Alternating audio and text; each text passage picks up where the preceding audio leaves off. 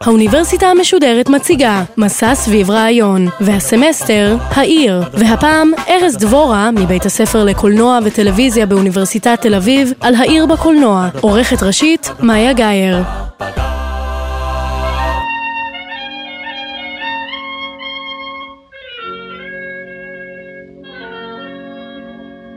שלום, שמי ארז דבורה. תחום המחקר שלי הוא נקודת המפגש בין הצופים והטכנולוגיה המוצגת בסרטי מדע בדיוני. נושא זה נמצא בזיקה להרצאה של היום, אשר תעסוק בייצוג של העיר המודרנית בקולנוע. העיר המודרנית היא סביבה טכנולוגית משוכללת ומורכבת שבתוכה מוצב האדם. הקולנוע לא רק מתעד את הערים בהן אנו חיים, אלא מעצב אותן מחדש מתוך הפרספקטיבה הספציפית של יוצרי הסרט. הדבר נכון במיוחד בסרטי מדע בדיוני, המחייבים חיבור בין טכנולוגיות שעדיין אינן בנמצא, לעיצוב ארכיטקטוני ייחודי, למהלך עלילתי ספציפי. כלומר, ליצור מודל ספקולטיבי חי של עיר, שיש לו היגיון שלם ככל האפשר, של מרחב וטכנולוגיה. למעשה, הדבר נכון לא רק לסרטי מדע בדיוני. כל עיר, בכל סרט, היא סוג של מודל שיש לבנותו. מרחב שבו בני אדם נעים ופועלים, ובו מצויים האלמנטים הטכנולוגיים המאפשרים למערכת זו להתקיים. אתחיל בהתייחסות קצרה לקשר בין העיר המודרנית והקולנוע. אתייחס לעבודות מפתח המופיעות במהלך שנות ה-20 של המאה ה-20, הן בקולנוע התיעודי והן בעלילתי, והמנסות לחשוב על העיר המודרנית באמצעים קולנועיים. לאחר מכן אתמקד בעיר אחת, ניו יורק, ובשני יוצרים, וודי אלן ומרטין סקורסזה. שני יוצרים שלמרות שפעלו בשנות ה-70 באותה עיר, יצרו שני דימויים מאוד שונים שלה. עם התנועה לעבר העידן המודרני, בוודאי עם פריצת המהפכה התעשייתית, השתנה באופן משמעותי היחס בין כמות האנשים מחוץ ובתוך הערים. דוגמה מובהקת לכך היא ניו יורק, העיר בה תתמקד הרצאה זו. גלי הגירה שהתנקזו אליה בסוף המאה ה-19 ותחילת המאה ה-20, הפכו אותה במהלך רוב המאה ה-20 לעיר הגדולה בעולם. העיר המודרנית היא אורגניזם שקיומו הוא תולדה של הטכנולוגיות המתפתחות. חשמל, תחבורה, ביוב ובהמשך גם העברת מידע.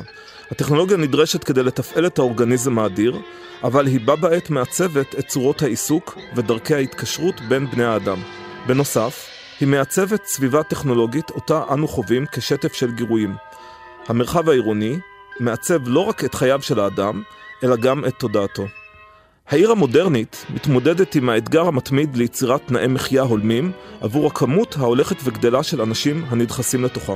השינויים המעמדיים, המיניים והאתניים גם הם אינם תהליכים הרמוניים, אלא, כמעט בהכרח, תהליכים שמייצרים קונפליקטים. שינויים בעולם הערכים, מלחמה על המשאבים ועל דומיננטיות תרבותית. הזירה של העיר המודרנית היא לא במה פסיבית שעליה מתרחשים תהליכים אלו, אלא היא הגורם המניע אותם. ככזו, העיר המודרנית היא בהכרח אובייקט מרכזי של האומנות המודרנית. ומה לגבי הקולנוע? הקולנוע מופיע בסוף המאה ה-19 כמדיום טכנולוגי בידורי. הוא שייך, מבחינה היסטורית, למנגנונים שנועדו לבידורם של ההמונים במרכזים העירוניים. כמו הערים המודרניות, גם הטכנולוגיה הקולנועית היא יציר מובהק של המהפכה התעשייתית. הקולנוע מציע דרך מכנית חדשה ללכידת דימויי המציאות באמצעות רצף מהיר של פעולות צילום בודדות. דרך יעילה, משוכללת, זולה ואפקטיבית יותר מהטכנולוגיות הקודמות. וצורת בידור מתועסת, שבה בעלויות נמוכות, ניתן לשכפל עותקים של סרטים ולבדר כמויות אדירות של בני אדם במרכזים העירוניים. הקולנוע אינו רק תוצר של הטכנולוגיה המודרנית, אלא מכשיר המתעד את העולם אותו הטכנולוגיה משנה, ואין מקום בו הדבר ניכר יותר מאשר בייצוג העיר המודרנית. אבות הקולנוע, האחים הצרפתים אוגוסט ולואי לומייר, מי שמזוהים עם הקרנת הקולנוע הראשונה, שהתרחשה ב-28 לדצמבר 1895 בגרנד קפה בפריז, היו חלוצים בהוצאת המצלמה אל העולם.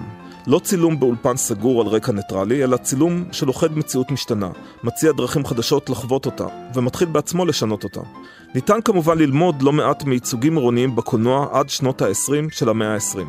כיצד אנשים חיים, מתפרנסים, ומנסים להבין ולפעול בתוך הסביבה הדינמית. ובכל זאת ניתן לטעון כי ייצוגים משמעותיים באמת של העיר המודרנית, לא רק כרקע, אלא כגיבורה המרכזית של הסרטים, יופיעו רק בשנות ה-20. הסיבות לכך רבות. חלקן קשורות להתפתחות ולמתחים הנוצרים במרכזים העירוניים לאחר מלחמת העולם הראשונה. ההתפתחויות הטכנולוגיות המואצות עם הכניסה של מכוניות רבות במהלך שנות העשרה. היכולת לבנות בניינים גבוהים יותר ולכן גם לצופף כמות רבה יותר של אנשים. תהליכים כמו ההתערערות הכלכלית והפוליטית בעיר כמו ברלין, או ההגירה המסיבית לניו יורק. אך שינויים אלו מתרחשים גם ביחס לאופני הייצוג הקולנועיים. שנות ה-20 מביאות איתן התפתחויות משמעותיות בשפת הקולנוע, בתנועות מצלמה ועיצוב של מרחב בקולנוע הגרמני, ובשימוש בדפוסי עריכה משוכללים ומהירים בקולנוע הסובייטי. אלו הם כלים הכרחיים באומנות שאינה רק לוכדת באופן פסיבי את המרחב העירוני, אלא מייצרת חוויה מועצמת של שטף הגירויים של הדינמיות של עולם זה. פילוסופים כמו ולטר בנימין בחנו את היחס בין העולם העירוני המודרני, האופן בו הקולנוע לוכד אותו, והשפעתו הפוליטית האפשרית של המדיום. ניתן גם לטעון כי יכולתו של הקולנוע ללכוד ולעצב מחדש את העולם העירוני המודרני, מסייעת לנו, הצופים, לשאת אותו. דוגמה יפה לכך מצויה בסרטו הקלאסי של קינג וידור, ההמון, משנת 1928. העלילה מתרחשת בניו יורק ומציגה את חייו של אדם בשם ג'ון סימס, שמנסה לא להיבלע בתוך ההמון, להגיע למשהו בעיר הגדולה. וידור מעצב את הדרמה של החיים הקטנים על רקע העיר הגדולה. עיר של בנייני ענק, של חללי עבודה ענקיים, שבהם מאות שולחנות מסודרים בדיוק מופתי, ומאחוריהם נבלעים מאות פקידים אנונימיים. הגיבור של הסרט הוא אחד מהם. לקראת סוף הסרט, הגיבור מגיע לסף הייאוש ועומד להתאבד, אך חוזר בו ברגע האחרון בזכות אהבת בנו. בדימוי האחרון והבלתי נשכח, המסיים את הסרט, המצלמה של וידור נעה מעל שורות מסודרות של בני אדם. הם יושבים וצוחקים מול מסך הקולנוע. לא סוף אופטימי, שבו הדמויות הפשוטות מוצאות נחמה מול הבידור להמונים, אלא כזה המגלה את אופייה הממוכן, המשוכפל, של הסחת הדעת המאפשרת לסבול את הקיום בעולם העירוני המנוכר. שנות ה-20 מביאות איתן כמה יצירות חשובות הבוחנות את העיר המודרנית בקולנוע שניתן להגדירו כתיעודי. סרטים אלו אינם מסתפקים בלכידה פסיבית של המציאות העירונית, אלא משתמשים בטווח נרחב של אפשרויות עיבוד, חלקן רדיקליות מבחינה צורנית. אפשרויות אלו מפרקות ובונות את המערכת העירונית המוצגת. כל אחד מהסרטים שאזכיר עושה זאת בהתאם למניעיו האסתטיים והפוליטיים. הוא מייצר מרחב עירוני בעל מימדים חושניים ייחודיים. ולטר רוטמן, הבמאי של הסרט הראשון, הקרוי ברלין סימפוניה של עיר גדולה, מ-1927, היה צייר שהפך ליוצר של קולנוע ניסיוני מופשט של צורות, קווים וקצבים. את הדפוסים הללו הוא הביא איתו לבחינה של המציאות העירונית ועיצובה מחדש על ציר זמן בקולנוע. רוטמן משתמש בעריכה קצבית בכדי לתאר את העיר המודרנית, על הטכנולוגיה המעצבת מחדש את העולם האנושי. ברלין של תחילת שנות ה-20 מזוהה עם השפל הכלכלי ואי היציבות הפוליטית של תחילת עידן ויימאר. קונפליקטים אלו לא נעלמו לחלוטין כשרוטמן עושה את הסרט שלו, אך גם מה שהיה מעורער במרחב הציבורי הודחק בסרט לטובת ההכפפה של דימויי העיר, לקצב העריכה ולרעיון ההרמוני והאה-פוליטי של סימפוניה. באיש עם מצלמת הקולנוע, סרטו של זיגה ורטוב משנת 1929, הסגנון הקולנועי כבר קפץ קפיצת מדרגה קדימה, וכך גם היומרה לא רק לעצב מציאות קיימת, אלא לדון ביכולתו של הקולנוע לשמש ככלי מהפכני. בימים בהם החברה הסובייטית עוצבה מחדש כחברה אוטופית, כך לפחות על פי המסרים התעמולתיים, ורטוב האמין כי לקולנוע יש תרומה מכרעת למהפכה, ביכולתו ליצור בסגנונו הייחודי הנכחה חושנית של עולם חדש זה. השימוש המוחצן בטכנולוגיה הקולנועית הופך לשיר ההלל לטכנולוגיה החדשה של המרחב העירוני והחברתי. כחצי מאה מאוחר יותר מציג הנבואה, באנגלית שמו של הסרט הוא קויה ניסקצי, סרטו התיעודי של גודפרי רג'יו משנת 1982, תנועה מהטבע הטהור אל המרחב העירוני. זהו תהליך שבו האדם לא רק מתנתק מהטבע, אלא גם מטבעו שלו. בכדי לעשות זאת, רג'יו לוכד את העיר האמריקאית המודרנית בשלל טכניקות של צילום ועריכה, בעיקר צילום מואץ ואיטי. הטכניקות חושפות את הקצבים של העולם בו אנו חיים. מחזורי הטבע מוחלפים במחזורים של פעולת הרמזורים. התנועה החופשית במסלולים צפופים שבהם נעים בני אדם וכלי רכב בקצבים הנשלטים על ידי הטכנולוגיה. כך למשל, העריכה הצולבת משווה בין קו ייצור של נקניקיות והמון אדם העולה במדרגות הנאות או בין מרוץ מכוניות במשחק מחשב ותנועה קדחתנית באוטוסטרדה ממשית. בשונה מהחזון הטכנולוגי-אופטימי של רוטמן ושל ורטוב, הנבואה, לפחות על פניו, מטיל ספק באמונה בדבר ההתקדמות האנושית המסתייעת בטכנולוגיה. יחד עם זאת, ניתן לטעון שעמדתו של הסרט אמביוולנטית יותר מכפי שנראה במבט ראשון.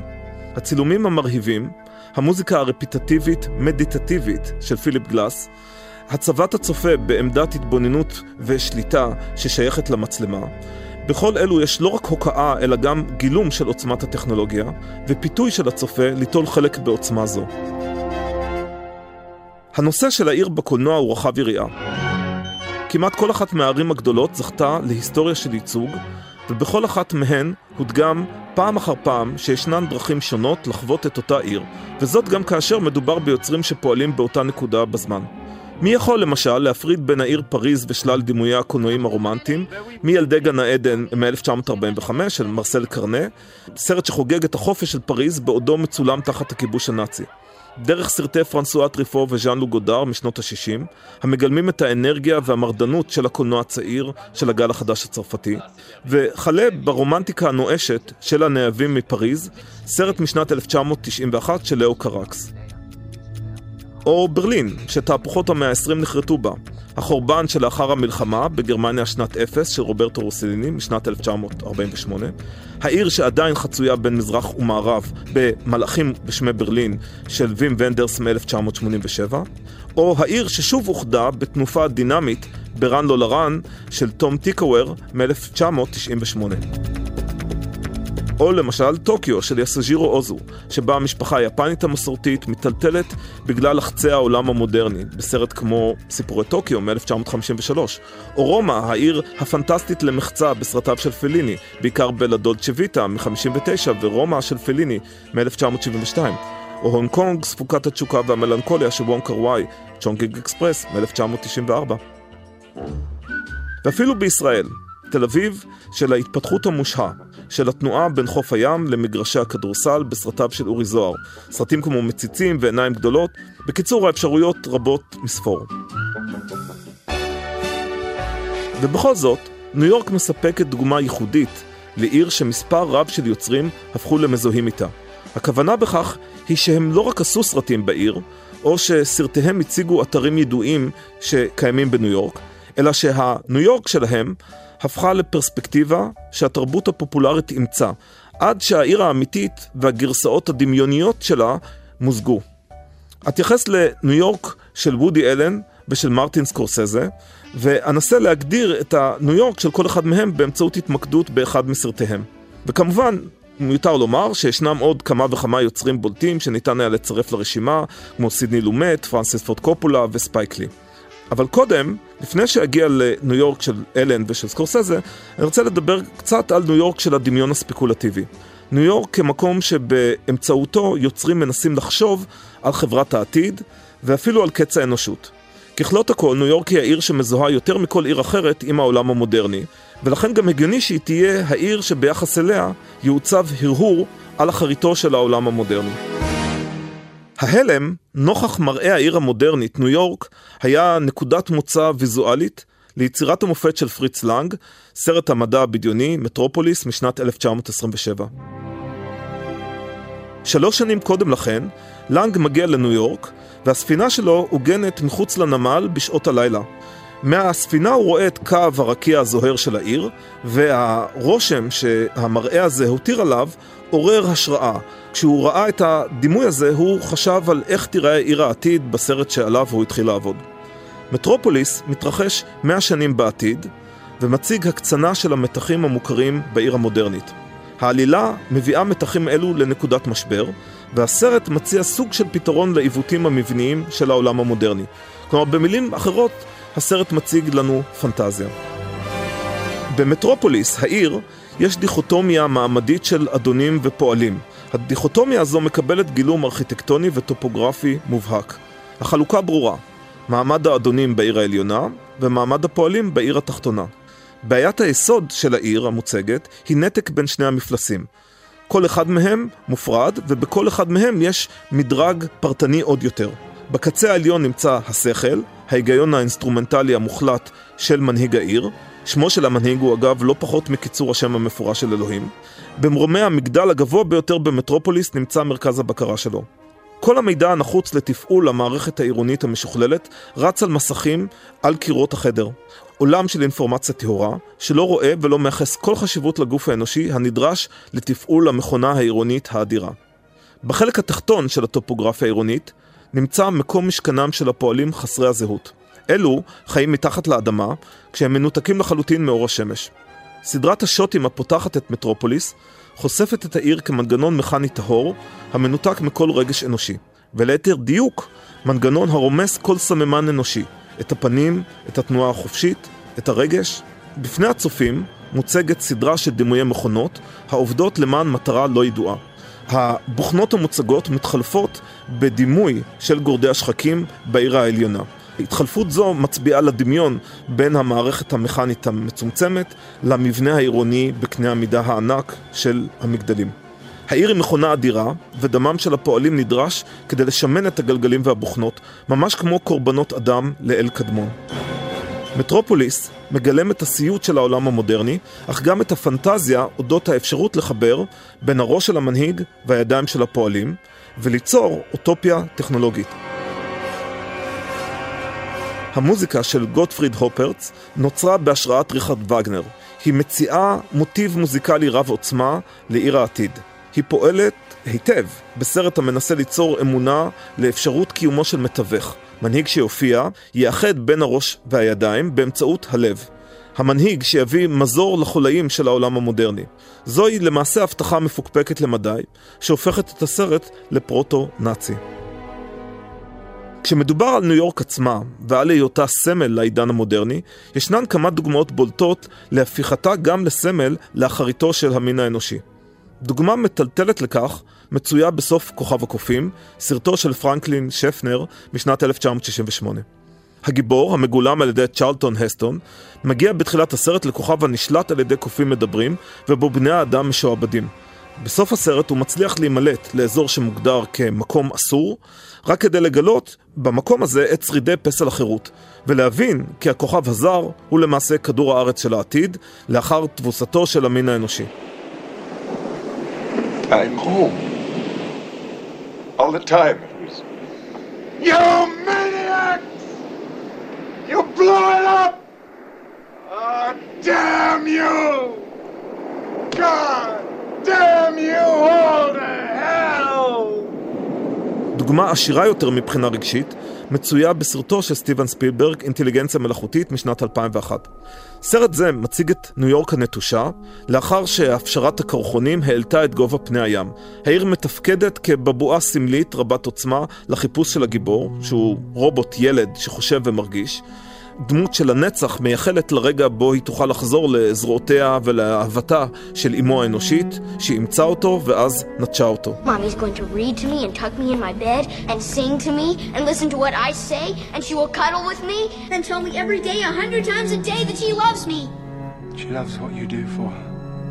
חלקו האחרון של הסרט מתרחש אלפי שנה בעתיד, בעידן קרח חדש שבו המין האנושי כבר לא קיים יותר. שרידי ניו יורק קבורים תחת שכבות של קרח שכבר לא יובקעו.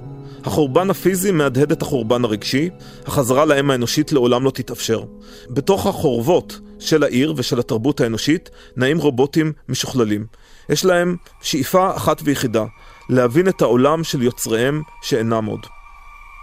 אם נניח בצד את הפסימיות הספקולטיבית ונחזור לניו יורק האמיתית, מעניין לבחון את הדרכים השונות בהן שני יוצרים, רודי אלן ומרטין סקורסזה, שני יוצרים שמתחילים לביים בסביבות 1970, שניהם מציגים גישות שונות, שלא לומר קוטביות, להתבוננות באותה עיר.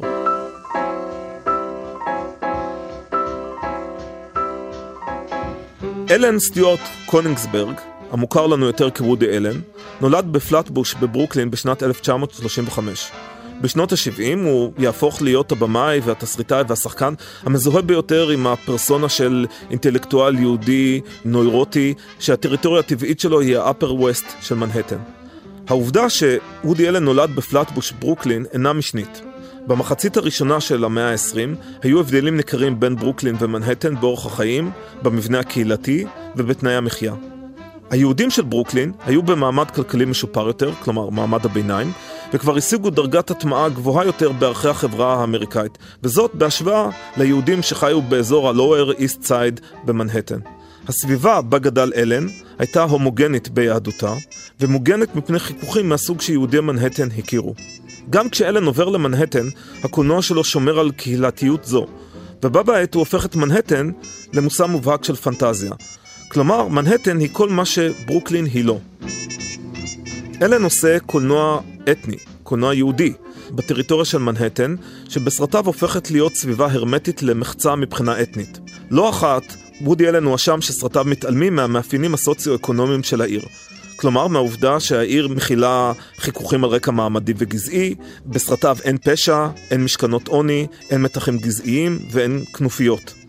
הניו יורק שוודי אלן מעצב היא של בני המעמד הבינוני גבוה. יהודים וווספים, כלומר white anglo-saxon protestants, וכשהם, גם היהודים וגם הווספים הם משכילים.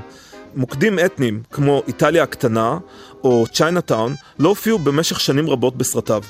כאשר יש לו סרטים שמציגים את חייהם של האנשים הפשוטים, הם מתרחשים מחוץ לגבולות מנהטן.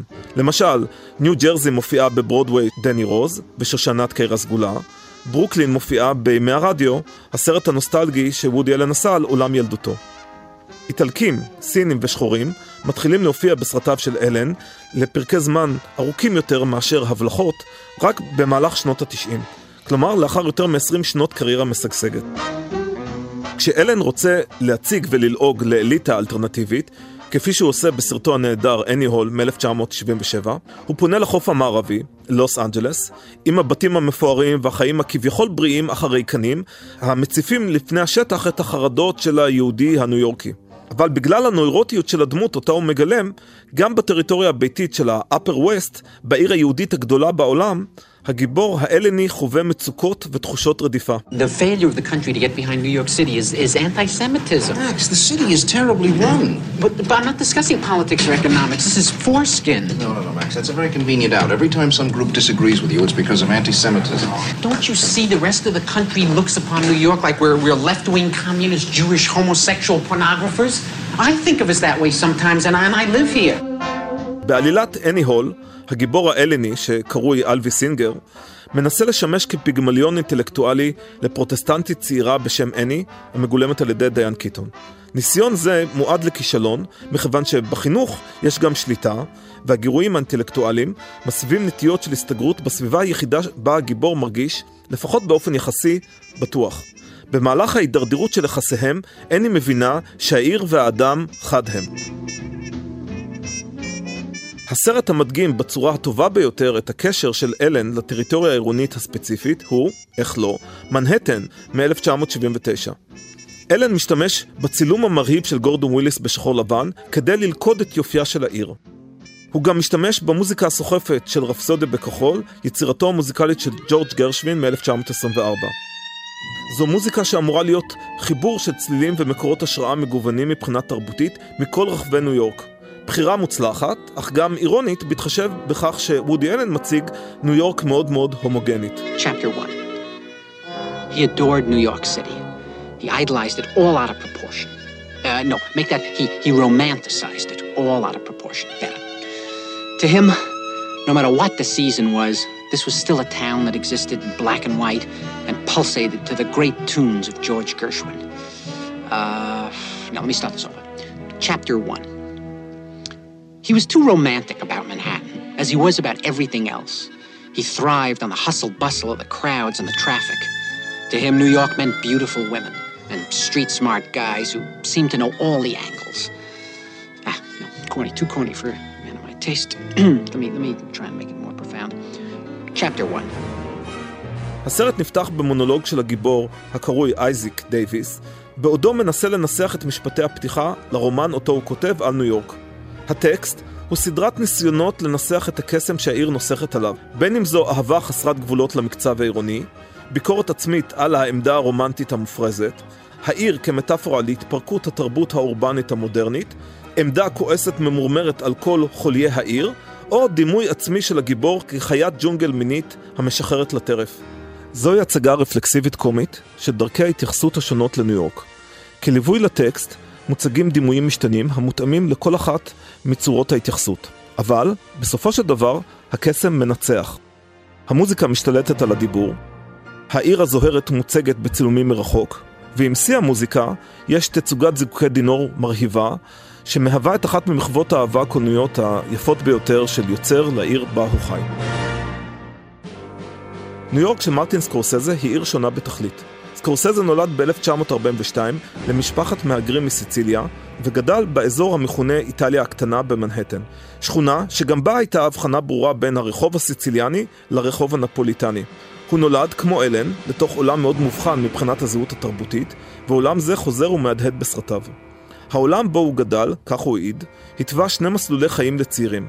לפנות לעולם הפשע, או לחילופין, למסלול ההסמכה לכמורה. מכיוון שמרטין סקורסזה היה ילד שסבל מאסתמה קשה, אמו לא הרשתה לו לשחק ברחוב עם הילדים האחרים. במקום זאת הוא בילה שעות, צופה ברחוב מבעד למרפסת. זו העמדה המכוננת בעיצובו כבמאי, המסתכל על העולם של ילדותו מבחוץ. מעבר למימד האתני האיטלקי המופיע בכמה מסרטיו הגדולים, בין אם זה הסרט התיעודי על הוריו איטליאן אמריקן, בין אם סרטיו העלילתיים, רחובות זוהמים, השור הזועם או החבר'ה הטובים, הפילמוגרפיה של סקורסזה מכילה גם חטיבה היסטורית שעוסקת ביסודות האלימים והמעמדיים של העיר. למשל, כנופיות ניו יורק משנת 2002, שעוסק במלחמת כנופיות איריות בשנות ה-60 של המאה ה-19, ומתפקד כמעין חשיפת שכבה ארכיאולוגית של אלימות, שמסבירה לצופים את ניו יורק גם בעשורים הבאים המתורבתים יותר כביכול. או עידן התמימות מ-1993, עיבוד לספרה של אדית וורטון, שבעולם החברה הגבוהה במאה ה-19 מסתיר את אכזריותו מאחורי שכבות של ריסון תרבותי. הקבוצה השלישית של סרטי ניו יורק של סקורסזה מציגה דמויות הנמצאות במסע של ייסורים, ושבאחריתו של המסע אולי גם תהיה גאולה בתוך הכרך. בקבוצה זו ניתן לכלול סרטים כמו שיגעון של לילה מ-1985 ולגעת במוות מ-1999. החשוב שבסרטים אלו הוא נהג מונית, יצירת המופת של סקורסזה מ-1976. גיבור נהג מונית, טרוויס ביקל, בגילומו של רוברט דה נירו, הוא חייל משוחרר ממלחמת וייטנאם. הוא סובל מנדודי שינה ומחפש עבודה כנהג מונית בלילות. הוא בודד, ובריאותו הנפשית הולכת ומתערערת במפגשים עם הצד האפל של העיר. הסוטים, הנוקמים, הפושעים. הוא מתחיל לפתח פנטזיות שבהן הוא יתאר את העיר. ולאחר שהאישה היפה אחריה הוא מחזר, נרתעת מהתנהגותו, מתחיל תהליך ההידרדרות שלו לתפוס תאוצה. All the animals come out at night. Whores, skunk pussies, buggers, queens, fairies, dopers, junkies. Sick, venal. Someday a real rain will come and wash all this scum off the streets. העולם העירוני מוצג בסרט כהשתקפות של התודעה ההולכת ומתעוותת של הגיבור. בהתאם לכך, הצלם מייקל צ'פמן משתמש במונית כמשטח הנמצא בתנועה, והלוכד אורות צבעוניים מעומעמים דרך עשן המכוניות והעדים העולים מהאדמה. המונית היא אובייקט פיזי, אך היא מעוצבת בדרך המייצגת את תנועת התודעה של טרוויס בתוך המרחב העירוני. העיר הופכת, מפרספקטיבה זו, לחוויה של גיהנום עירוני, של פושעים שחורים, סרסורים אינדיאנים וילדות שמורדות לזנות. הגיבור, מעין גרסה מעוותת של גיבור המערבון, הוא מי שינוע לעבר טבח קיצוני, ניסיון טיהור בדם, אירוע שלאחריו הוא יוכל למות ואולי לעבור סוג של לידה מחדש וגאולה. באופן הפוך לקולנוע של אלן, העיר של סקורסזה היא אתר של אימה. לא רק במה שמתחולל בה, אלא גם באופן בו הנפש הופכת להיות בבואה שלה. זהו הרקע המאפשר את נרטיב הטירוף והגאולה, והעיר המודרנית והחילונית הופכת לכזו המהדהדת חוויה ותהליך שמשמעותם היא דתית.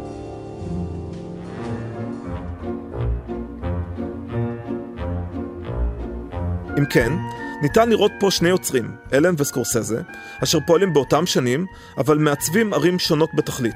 ההבדלים ברקע הביוגרפי, גיאוגרפי, אתני ותרבותי של היוצרים אינם מכריעים.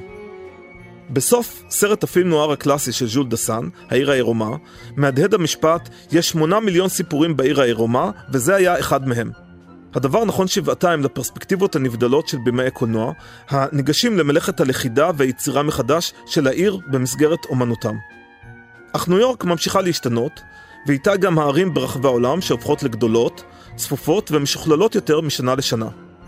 הקולנוע ימשיך במהלך הכפול, שבו הוא מציע צורות של התבוננות בערי ההווה, יחד עם ספקולציות לגבי צורות הקיום והאינטראקציות בין בני האדם ובין בני האדם והטכנולוגיה, בערים שבהם המין האנושי עשוי למצוא את עצמו בעתיד.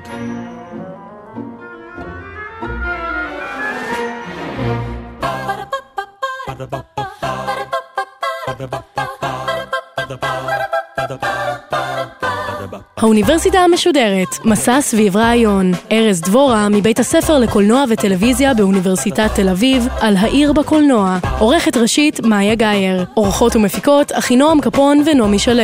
מפיקה ראשית, יובל שילר. מנהלת תוכן, מאיה להט קרמן. עורך הדיגיטל, עירד עצמון שמייר. האוניברסיטה המשודרת בכל זמן שתרצו, באתר וביישומון של גל"צ, וגם בדף הפייסבוק של האוניברסיטה המשודרת. Ba-da-ba.